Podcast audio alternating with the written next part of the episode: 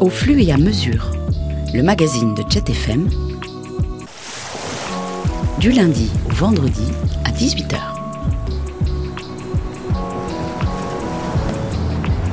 Lundi, Shifumi avec des archives ou des productions exceptionnelles.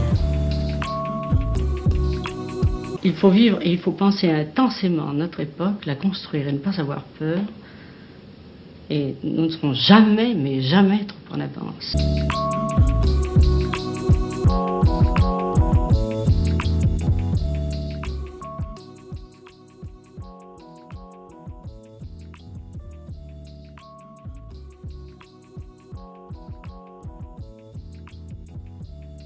Bonjour à toutes et à tous. Aujourd'hui, dans Au flux et à mesure, nous vous proposons d'écouter un podcast tiré de la série Penser les luttes de Radio Parleur, média indépendant spécialisé dans la couverture des luttes sociales. Ce lundi, on parle des liens entre le zapatisme du Chiapas et le Rojava en Syrie, avec une réalisation des ateliers médias d'éducation populaire Zapontour par Pire FM et le Labo Radio. Bonne écoute Salut, c'est Violette de Radio Parleur. Depuis 5 ans, nos journalistes t'emmènent aux quatre coins du pays pour vivre les combats, les espoirs et les joies de celles et ceux qui se mobilisent pour changer le monde. Et tout ça sans milliardaires pour payer nos salaires Et pour que ça continue, on a besoin de ton soutien.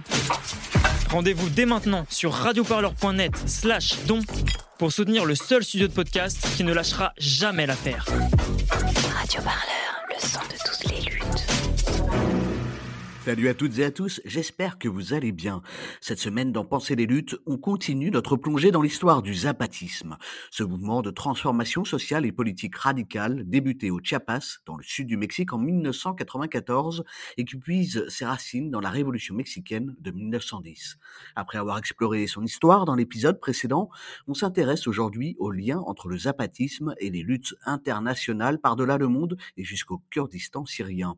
L'organisation politique mise en place au Rojava, au nord de la Syrie, sous le concept d'écologie sociale, compte en effet de nombreuses affinités avec les Kompas du Chiapas, un podcast qui donne la parole dans un premier temps à Jens, membre de Solidarité Liège Rojava, et dans un second épisode à découvrir la semaine prochaine à Anna, l'une des co-autrices du livre Nous vous écrivons depuis la Révolution, récit de femmes internationalistes. Ce podcast que nous vous proposons aujourd'hui est aussi issu des ateliers médias d'éducation populaire du Zapontour, le nouvel épisode d'une série podcast Voyage pour la vie que l'on est heureux de relayer sur Penser les luttes dans Radio Parleur en partenariat avec la radio liégeoise Pierre FM et le Labo Radio.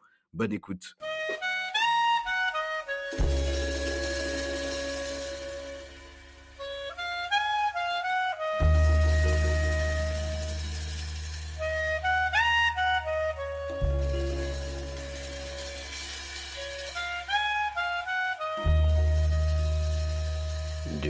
Certaine gaieté présente.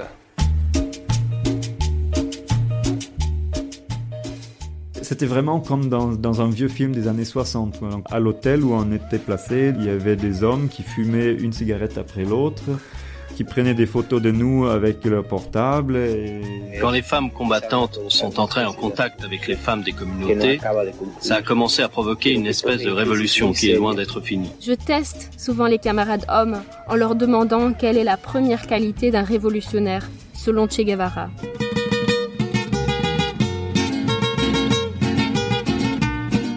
La paix des étoiles. Rouge, évidemment. Ashtia Serkan, Sor et Kit.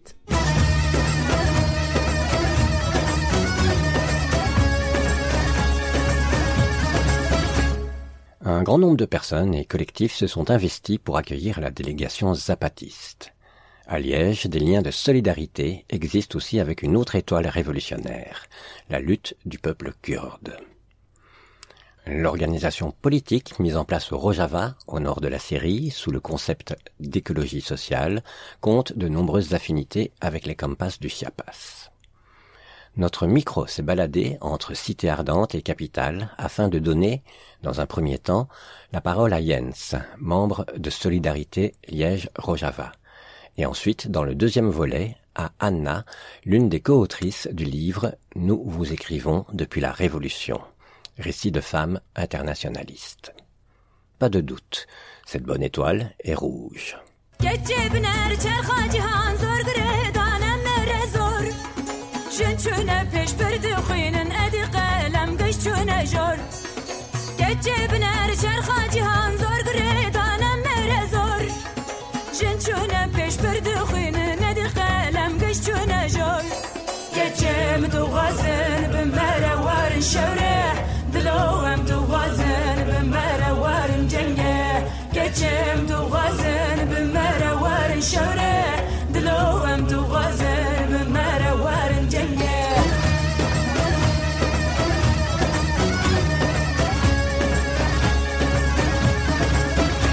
Première partie. Jens. Je viens d'Allemagne et après avoir passé cinq ans à Paris, je suis venu à Liège. C'était un mélange entre des raisons professionnelles et des raisons amoureuses. Et depuis, bah, je me suis fait séduire par euh, le terreau militant de Liège, qui est quand même bien actif. Il y a beaucoup de graines qui poussent un peu dans tous les sens. Donc euh, voilà, je me plais assez bien ici peut-être par rapport à mon engagement politique, à Paris, j'ai beaucoup travaillé sur la question des apatistes. En fait, depuis toujours, je suis intéressé par des alternatives, des sociétés alternatives, des alternatives au système capitaliste qui est quand même très destructeur, à la fois pour les humains et pour, pour la nature. Et donc, euh, c'est ces recherches-là qui m'ont amené à m'intéresser à la question euh, des apatistes et aussi à la question kurde. Donc il y a le collectif Liège-Rojava qu'on a créé au début de 2018 à l'occasion de l'invasion euh, d'Afrin. Donc euh, pour, pour mettre le contexte, donc Afrin c'est une des plus grandes villes euh, en Syrie qui se trouve tout au nord-ouest de la Syrie. Et pendant les guerres civiles qui ont commencé en 2011-2012, c'était une région qui était relativement calme et il y a beaucoup de réfugiés syriens qui sont allés se réfugier dans cette ville. Et dans cette espèce d'absence du pouvoir, il y a la, société civile, surtout animée par euh, les idées kurdes, mais pas que, qui a réussi à construire un système d'autonomie, d'autogestion, et qui a réussi à intégrer toutes les cultures et ethnies différentes du coin. Voilà, c'est cette ville-là qui a été envahie par la Turquie sous prétexte qu'il y a le PKK qui se cache dans la ville et que ça menace la sécurité de la Turquie. Il y a l'armée de la Turquie qui a attaqué cette ville, soutenue par des bandes euh, djihadistes comme euh, les bandes de Daesh. Euh, pendant 68 jours, il y a eu une résistance héroïque des unités d'autodéfense de la ville. Et euh, quand cette ville est tombée, il y a eu énormément de gens qui ont dû s'enfuir. Donc on parle ici d'une ville où à l'époque il y avait 600 000 habitants, voire plus. Et la Turquie, depuis ce moment-là, euh, effectue un remplacement de la population, c'est-à-dire qu'ils installent les familles euh, des combattants de Daesh et euh, ils expulsent les familles kurdes surtout, mais aussi d'autres minorités comme des Yézidis, des Arméniens, etc. Et donc à Liège, on était solidaire avec cette cause, avec cette lutte, et il y a un groupe qui s'est créé, qui était d'abord euh, le groupe de solidarité Liège-Afrin. Et quand la ville d'Afrin euh, a été finalement occupée par la Turquie, on s'est dit qu'on ne peut pas garder le nom Liège-Afrin parce qu'on ne veut pas soutenir cette ville occupée par la Turquie. On souhaite que la ville soit libérée, bien sûr, mais on, va euh, étendre notre soutien à toute la région du Rojava. En Turquie se trouve le Kurdistan du Nord, que les Kurdes appellent Bakour. Les Kurdes de Turquie sont les plus nombreux, plus de 15 millions, dont 3 à Istanbul. En Iran, ils sont 10 millions, surtout dans le Kurdistan de l'Est, ou Rojhelat, mais aussi dans le Khorasan, au Baloutchistan, et à Téhéran. En Syrie, il serait 2,2 millions au Rojava, ou Kurdistan de l'Ouest, ainsi qu'à Alep et à Damas. En Irak, enfin, 8 millions de Kurdes peuplent le Bassour, ou Kurdistan irakien, et ses grandes villes, Erbil, Kirkouk et Souleymaniye. Ils représentent un quart de la population irakienne. Plus éloigné, on trouve également des zones kurdes en Géorgie, Arménie, Azerbaïdjan et Turkménistan, et 650 000 Kurdes immigrés en Allemagne. En tout, les Kurdes sont entre 32 et 35 millions. C'est le plus grand groupe ethnique sans État, ni arabe, ni turc, ni perse. Les Kurdes seraient les descendants mythiques des Mèdes au 7e siècle avant Jésus-Christ. Et donc, euh, voilà, depuis ce moment-là, existe le collectif Liège-Rojava, qui fait des actions de solidarité ici à Liège. On collecte des fonds qu'on envoie au Croissant Rouge du Kurdistan. Donc c'est une ONG qui fait du travail, surtout du support psychologique pour des euh, réfugiés, des victimes de guerre, et aussi du soutien médical pour, des victimes de guerre. Ce qui nous intéresse aussi, c'est de parler des idées de, de la société au Rojava, du, du, confédéralisme démocratique, et de, de, de, créer des ponts entre donc, les luttes ici et ces luttes euh, révolutionnaires euh, là-bas. Alors dans le contexte de la guerre, euh, dans l'invasion à Afrin, on a surtout fait des actions euh, dans la rue, donc des manifestations, des rassemblements, des actions symboliques, donc des actions avec des chaussures par exemple, ou euh, il y a eu la tentative euh, que la ville de Liège se solidarise officiellement avec la ville d'Afrine, où euh, il y avait l'idée d'un partenariat entre des villes. Et depuis, nos actions se sont plutôt déplacées vers des exposés, des, conférences, des discussions. Et donc, on a eu la possibilité euh, d'inviter Floréal Roméo, qui lui, depuis des années, organise des conférences internationales par rapport à l'écologie sociale. Donc on a eu un contact avec lui et finalement, il y a eu l'idée d'organiser des rencontres internationales autour de l'écologie sociale ici à Liège. حسبك كي من بوزة وهو يمان ويمان حسبي خوشكا من بوزة وهو يمان خودي حسبك كي من بوزة وهو يمان ويمان حسبي خوشكا من بوزة وهو يمان خودي حدود حدود بازة وهو يمان ويمان حدود حدود بازة وهو يمان خودي حدود حدود بازة وهو يمان ويمان حدود حدود بازة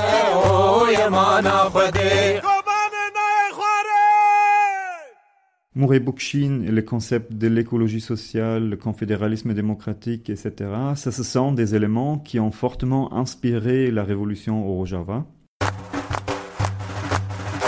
On pourrait résumer son analyse par cette formule que je tire du livre intitulé Bookchin et l'écologie sociale libertaire, qui a été écrit par Floréal Romero et Vincent Gerbet, et publié aux éditions du Passager clandestin dans la collection Précurseur de la décroissance.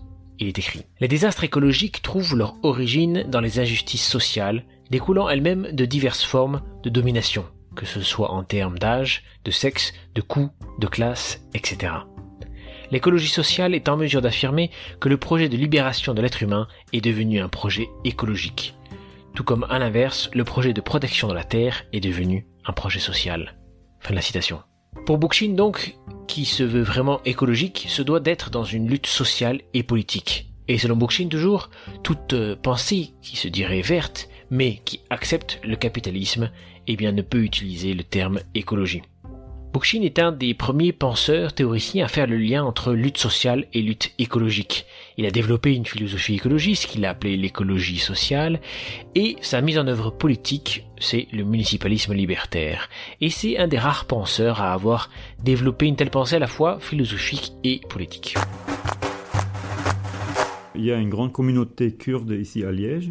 C'est une des, des communautés les plus grandes en Belgique. Et ils ont été fortement impliqués dans l'organisation des rencontres de l'écologie sociale. Donc euh, il y a des commerces kurdes qui ont fait de la publicité pour nous.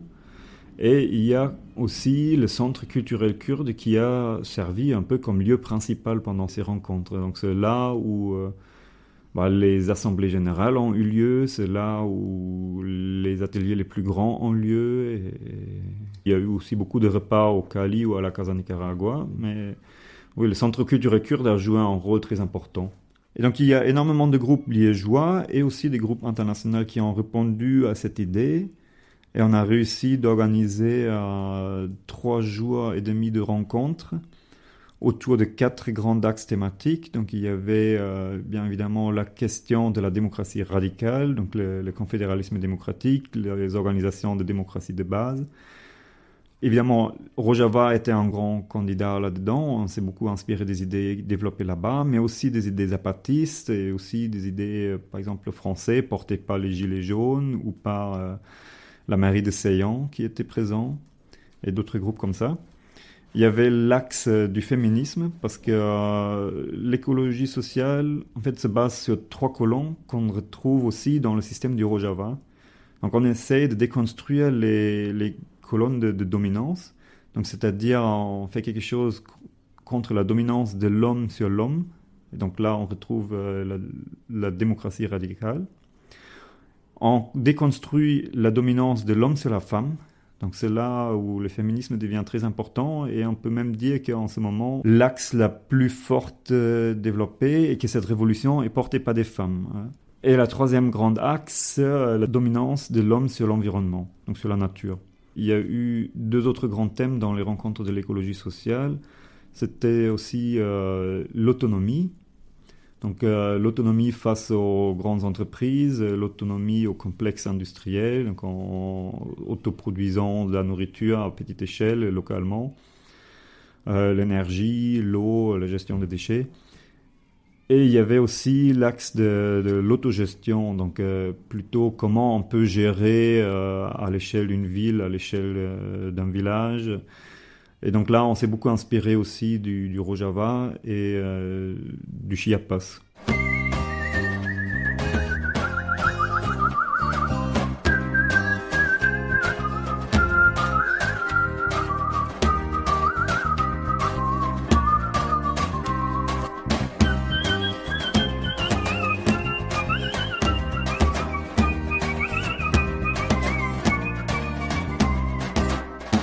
Bien évidemment, la construction révolutionnaire qui a lieu au Rojava, cette révolution a fêté ses 9 ans d'existence. Ça gêne beaucoup la Turquie, qui se voit très menacée, qui a depuis euh, plus que 100 ans une espèce de haine contre euh, toutes les structures kurdes. La culture kurde, c'est une culture qui est très réprimée, qui est opprimée. Pendant longtemps, la langue kurde était interdite, la musique kurde était interdite. Euh, il y a eu des massacres et il y a ce qu'on appelle donc euh, le Kurdistan qui est occupé où les Kurdes ne peuvent pas vivre selon leur modèle. Ils ont aussi, ils utilisent euh, la présence des forces armées kurdes comme prétexte de dire que la structure de l'État turc sera menacée. Alors que ces forces n'ont aucune intention d'être une armée d'invasion, ce sont des forces d'autodéfense, surtout contre des bandes de, de Daesh qui existent, où il y a beaucoup d'autres groupes similaires qui menacent la vie et la sécurité des gens sur place. Plusieurs explosions ont retenti à la frontière, des milliers de réfugiés fuient. La Turquie se dit prête à attaquer les forces kurdes. Et rien, aucune pression internationale ne semble pouvoir stopper cette offensive. 6 octobre 2019. Donald Trump amorce le retrait des troupes américaines dans le nord de la Syrie. Cette décision est synonyme d'un feu vert donné à la Turquie pour enclencher une invasion. Depuis le 24 avril cette année, la Turquie a lancé euh, une invasion contre ce qu'on appelle le Kurdistan Sud, donc euh, la partie qui se trouve en Irak. Au niveau juridique, cette invasion est complètement illégale. Ça reste une guerre, donc euh, les premières victimes sont toujours des civils. Il y a des maisons qui se font détruire et la nature qui se fait détruire.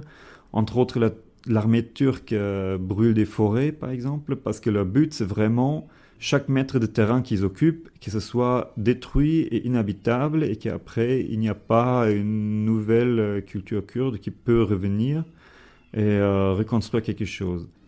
Cette invasion euh, se passe avec un, espèce d'accord silencieux de l'OTAN, dont la Turquie fait partie, et également de l'Union européenne, qui ne réagit pas et qui se laisse un peu manœuvrer par la Turquie sous prétexte qu'on euh, a besoin de la Turquie pour empêcher les réfugiés euh, de venir jusque chez nous. Et de l'autre côté, si le sud du Kurdistan va être occupé, surtout s'il va être occupé sans l'intervention de la communauté internationale, c'est un peu le feu vert pour l'occupation du Rojava aussi. Si cette invasion réussit, ça veut dire que la révolution au Rojava va être écrasée également.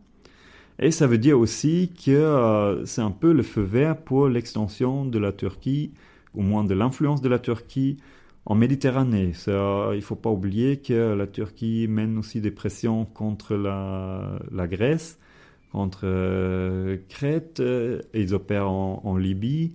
En vérité, ces plans euh, d'impérialisme turc, ça devrait nous inquiéter fortement en tant qu'Européens aussi.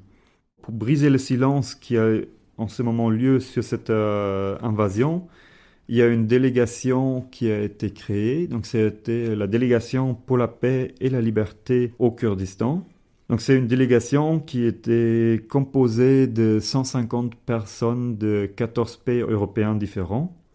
Donc, ces 150 personnes, il s'agit de politiciens, donc euh, des parlementaires, il y avait des journalistes, des activistes, des féministes, des environnementalistes.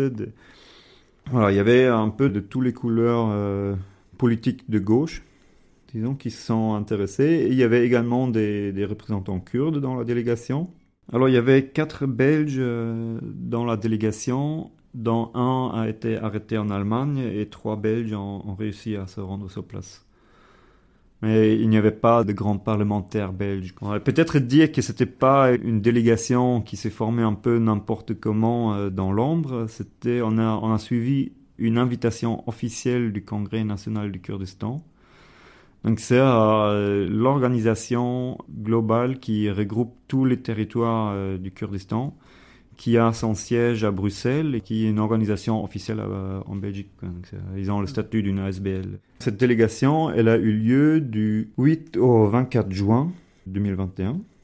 Et donc, qui avait comme but de se rendre sur le terrain, donc euh, visiter des régions euh, touchées par la guerre au Kurdistan Sud, dialoguer, échanger avec les personnes sur place, avec tous les partis qui sont impliqués dans le conflit en Irak la délégation pour la paix a été euh, victime de répression même avant d'avoir commencé. Donc il y a des gens qui ont été euh, arrêtés à l'aéroport en Allemagne, entre autres des parlementaires de, haut niveau euh, allemands. Donc on parle par exemple de Kanzu Özdemir, de Akantash, Martin Dolz.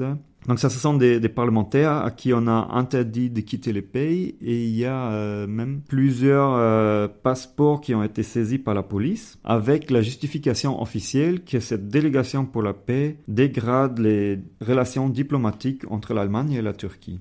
Voilà, ça montre d'un côté euh, le, le, bras long de la Turquie et aussi de quelle nature sont faites ces relations diplomatiques si une délégation pour la paix met en danger des relations diplomatiques. Et euh, ces arrestations ont fait un grand scandale et euh, involontairement, ça nous a servi parce que euh, ça a fait un grand événement médiatique en Allemagne. Néanmoins, malgré toutes ces tentatives d'empêcher la, la, délégation d'avoir lieu, il y a quand même environ 80 personnes qui ont réussi à se rendre à Erbil, dont moi j'ai été parmi les heureux qui ont réussi à se rendre sur place. On nous a fait quand même bien fait comprendre qu'on était sous observation et pas les bienvenus. Donc on avait une forte présence de police autour de nous et aussi d'agents secrets de euh, services secrets turcs, services secrets irakiens et potentiellement d'autres services secrets. Bah, c'était vraiment comme dans, un vieux film des années 60. Donc, euh, à l'hôtel où on était placé, dans le lobby, il y avait des hommes qui fumaient une cigarette après l'autre qui prenaient des photos de nous avec leur portable, et qui étaient vraiment flagrants, qui se baladaient dans le couloir et quand on les croisait, ils tournaient sur place et partaient dans l'autre direction.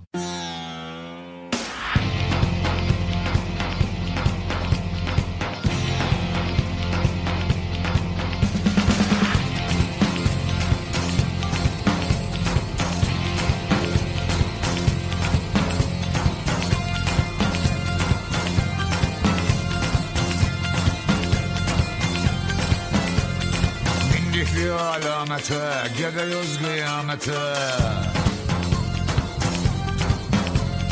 Bindik bir alamete Gidiyoruz kıyamete. Amanin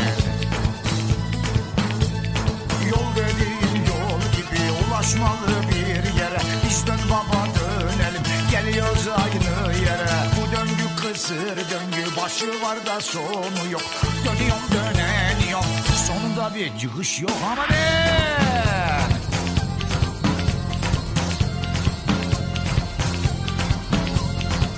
Bindik bir alamete Gidiyoruz kıyamete. Bindik bir alamete Gidiyoruz kıyamete. Amine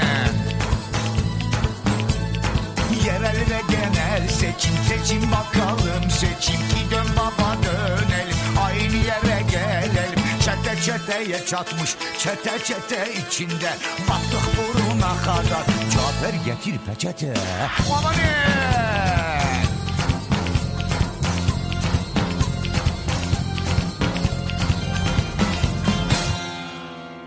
La démocratie directe à partir de ses bases multiples et entrelacées, les structures économiques communales et la participation des femmes, le tout teinté d'une forte sensibilité écologique, sont les voies similaires empruntées par les mouvements kurdes et zapatistes.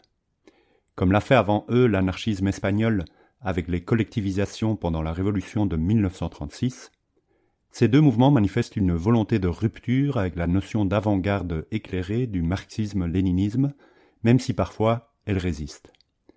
Une élite qui devait guider le peuple vers la victoire et le communisme, ce dernier jugé incapable d'y accéder par lui-même.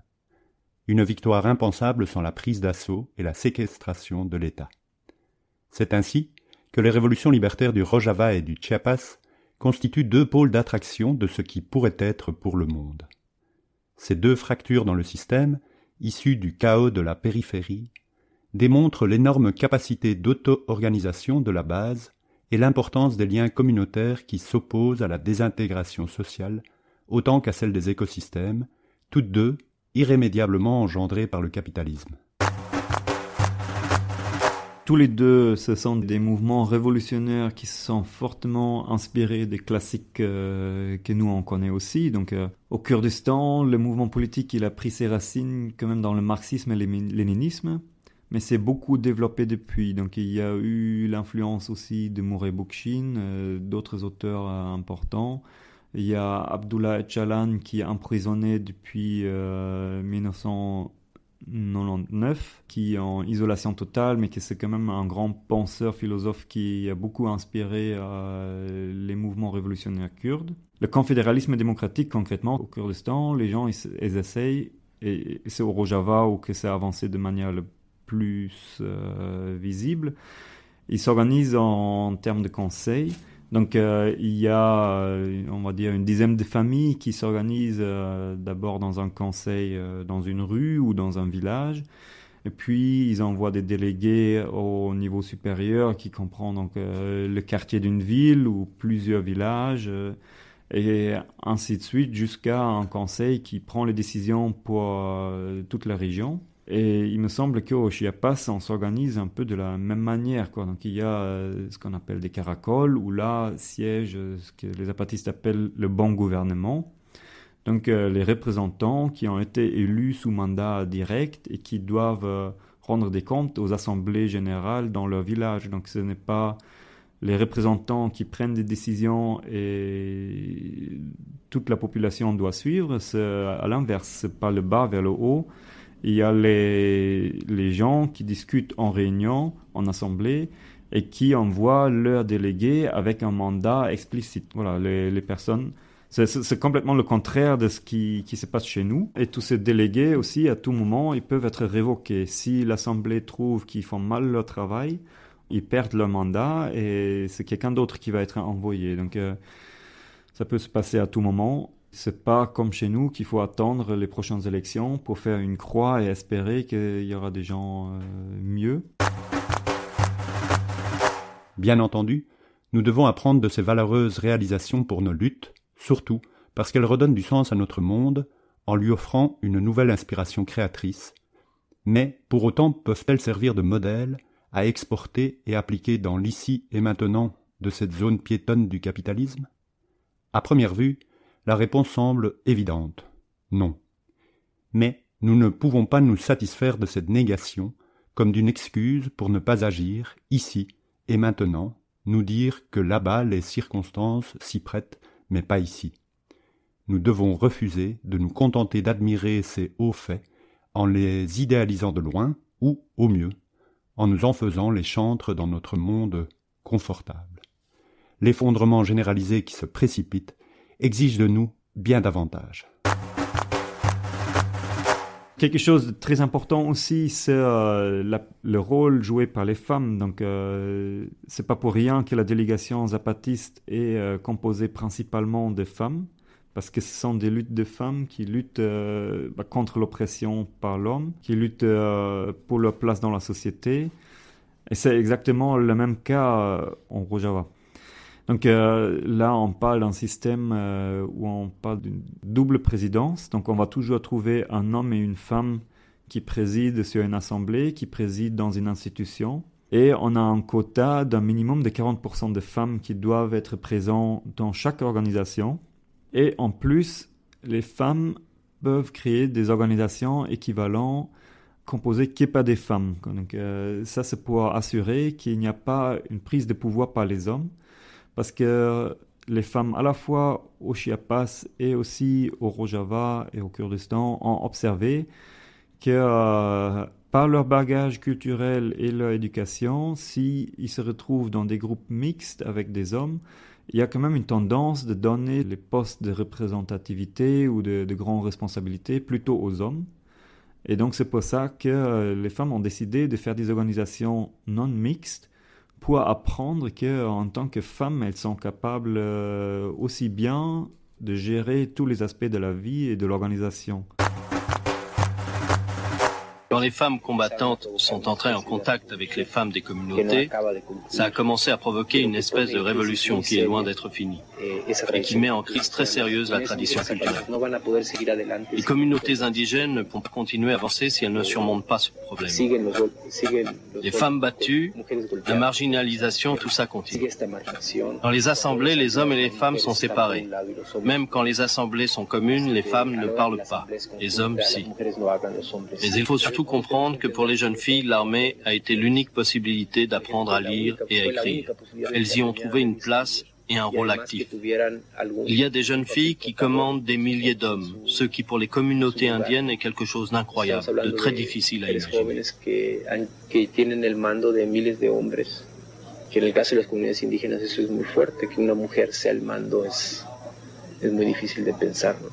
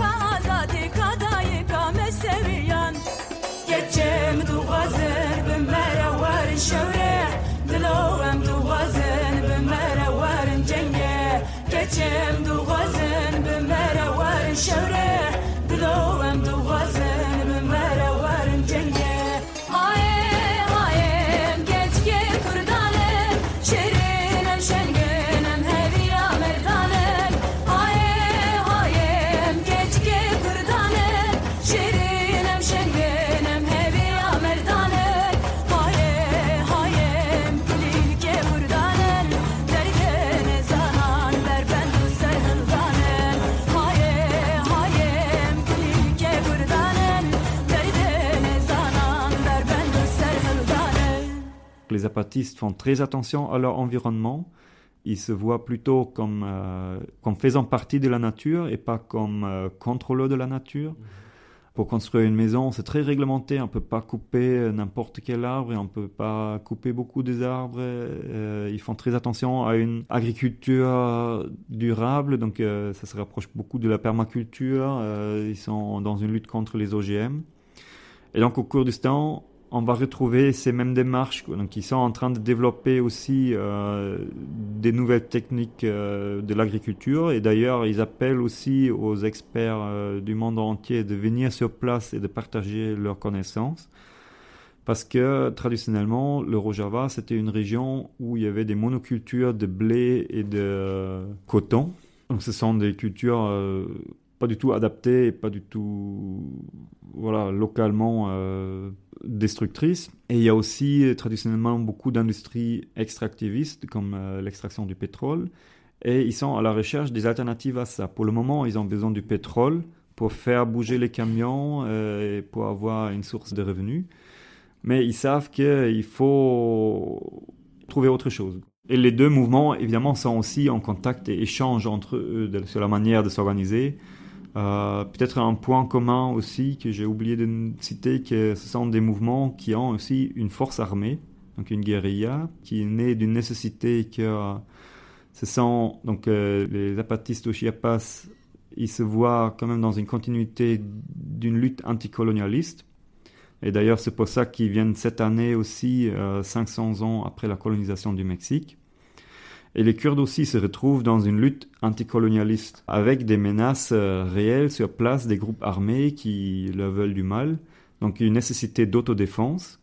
Et tous les deux, les apatistes et les Kurdes, ils savent que la violence c'est moche, qu'il faut l'éviter absolument, mais qu'il y a des situations où euh, voilà, il faut aussi être capable de répondre à, une agression et de savoir se défendre. Les deux mouvements font explicitement une critique de l'État et veulent une société qui ne revendique pas un État, une société, et c'est d'ailleurs c'est ça qu'on appelle le confédéralisme euh, démocratique, où des groupes euh, de gens peuvent s'associer librement avec voilà, des, groupes qui leur semblent sympathiques, et qu'il y a des institutions euh, qui sont plutôt axées sur une fonctionnalité, donc on va parler d'une organisation pour gérer l'économie, par exemple, mais que euh, ce ne soit pas lié à, un État. Et d'ailleurs, euh, ça c'est ce qu'on appelle dans le mouvement des Kurdes un changement de paradigme.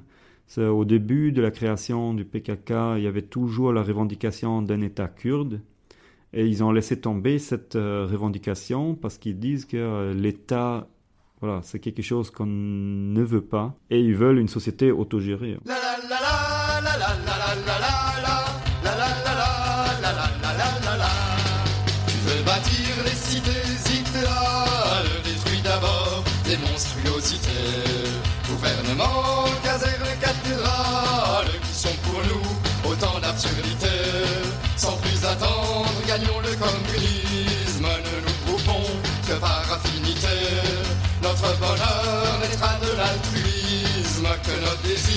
Soient des réalités.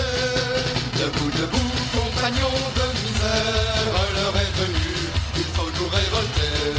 Que le sang coule et rougisse la terre, mais que ce soit pour notre liberté. C'est reculer que d'être stationnaire, on le devient de trop philosopher. Debout, debout, vieux révolutionnaire, et l'anarchie enfin va triompher.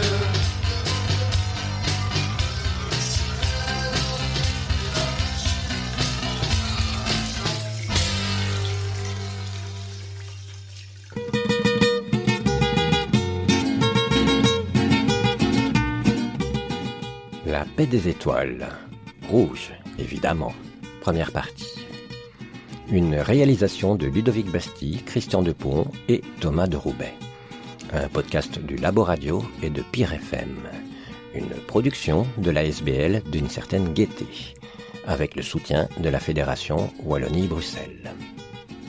Avec la contribution des écrits de Floréal Romero, de son ouvrage Agir ici et maintenant, Penser l'écologie sociale, Murray Bookchin, publié aux éditions du commun, avec des extraits de l'émission Le dessous des cartes d'Arte, du podcast Homo Ethicus de Julian Burgos, de l'entretien avec le sous-commandant Marcos issu du reportage Yabasta, Chiapas, été 96 de Patty Villiers. Et bien sûr, un tout grand merci à Jens pour ses propos édifiants. Sans toutefois vouloir les mythifier, ce sont des tentatives révolutionnaires fortes pour raviver notre capacité à imaginer des changements radicaux dans la société. Qu'est-ce que vous voulez que je pense Bon, bon, On qu'est-ce a qu'il voulu y a dans votre purifier ce matin? la place de la République de ma présence. Il a dit quoi? Oh non, éteins-moi ça, on dirait France Culture avant la messe. Mais oui, papa, mets plutôt la chaîne Penser les luttes de Radio Parleur. Il y a que de l'intello frais. D'accord. Pensez les luttes sur Radio Parleur, retrouvez les entretiens, émissions et conférences sur une chaîne dédiée, garantie sans vieille pensée raciste.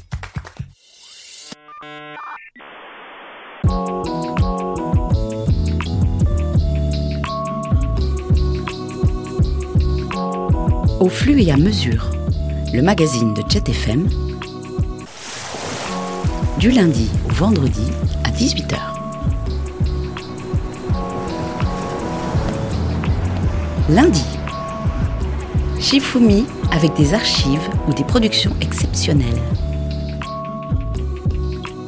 Il faut vivre et il faut penser intensément notre époque, la construire et ne pas avoir peur. Et nous ne serons jamais, mais jamais trop en avance.